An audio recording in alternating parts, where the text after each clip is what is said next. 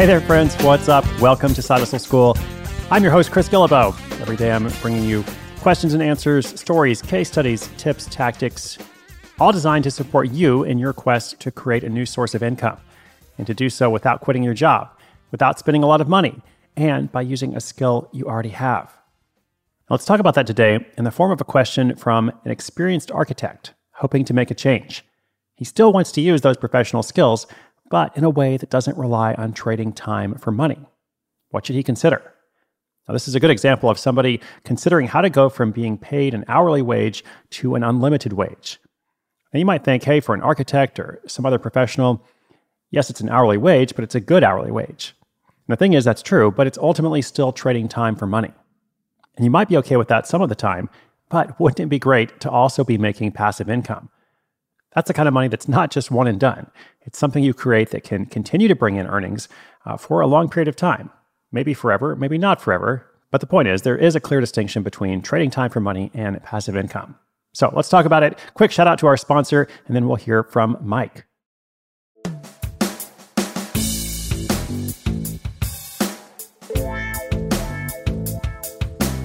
Hey, Chris, this is Mike Klaus from Boothbay, Maine. I found your show after buying the Money Tree book. Um, I really love what you're doing. I'm an architectural drafter and have been designing and drawing for over 30 years. I draw construction plans for new homes, cool rustic barns, as well as a lot of kitchen and bath, as well as closet remodel projects. I draw using CAD software, and um, I work independently for a handful of architects, custom builders, and homeowners. I'm thinking about starting a side hustle, and here's why. I currently trade my billable hours for dollars and need better leverage for my financial future. I don't have or really want employees, so, my question is what ideas would you have for me to offer a service or a product that would allow me to leverage my skill set in a new and better way?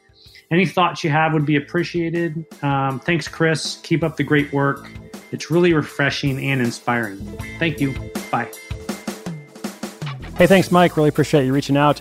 Uh, thanks for listening up in Maine. So, um, so let's see here. Mike is definitely on the right track in defining his goals. Constraints are helpful in narrowing down options. Uh, and in this case, he wants better leverage for his financial future, which I think is a great phrase. So, with that in mind, the first thing I thought of is you know, these websites like Apartment Therapy, and there's a bunch of others, they do these makeover features, which are really popular. And now there's all these TV shows as well. So it's really a whole industry of makeovers, essentially. So the first thing I think is selling some kind of series of templates. You know, Mike wants to create passive income. He's got this skill, professional skill.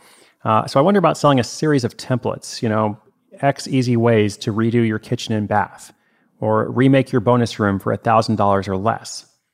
Create your most manly man cave. Those are the first few things that came to mind. Now, there's probably a lot of online articles for those topics, which shows you that they're popular. So it's not necessarily a bad thing.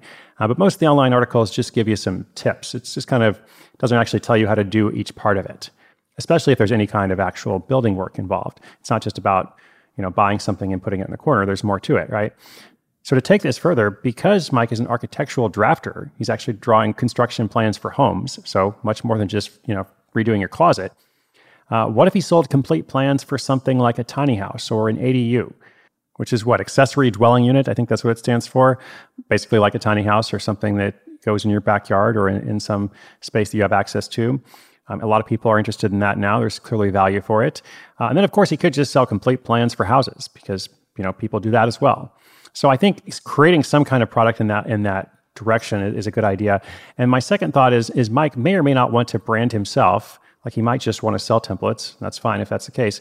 But if he's interested in the possibility of free organic traffic, actually building a loyal following, he might want to consider becoming something like you know, the makeover guy or the ADU guy or something to that effect, where people are following him to get updates, to get tips, you know, to hear more about how to do this. And so, with that path, he would need to begin developing free content uh, in the form of YouTube tutorials, blog posts, or something else. So, he needs to develop, you know, both the product that's for sale and something that's more of a, a lead generation tool or something that's helpful to people and to get them to subscribe. So that that whole path is a longer road, uh, but it might be more fulfilling in the long term. So that's why I mentioned that as well. But I definitely think there's some options there, and, and Mike is asking all the right questions and thinking about constraints and focusing on his professional skills. All good things. I hope that's helpful to him and somebody else out there, perhaps. Listeners, if you have a question, come to sidehustleschool.com slash questions. We'll be featuring them throughout the year, along with updates from other listeners as they launch their projects. I'm so glad to be able to make this show for you every single day. Do come back tomorrow. Be sure you're subscribed. My name is Chris Guillebeau. This is Side Hustle School.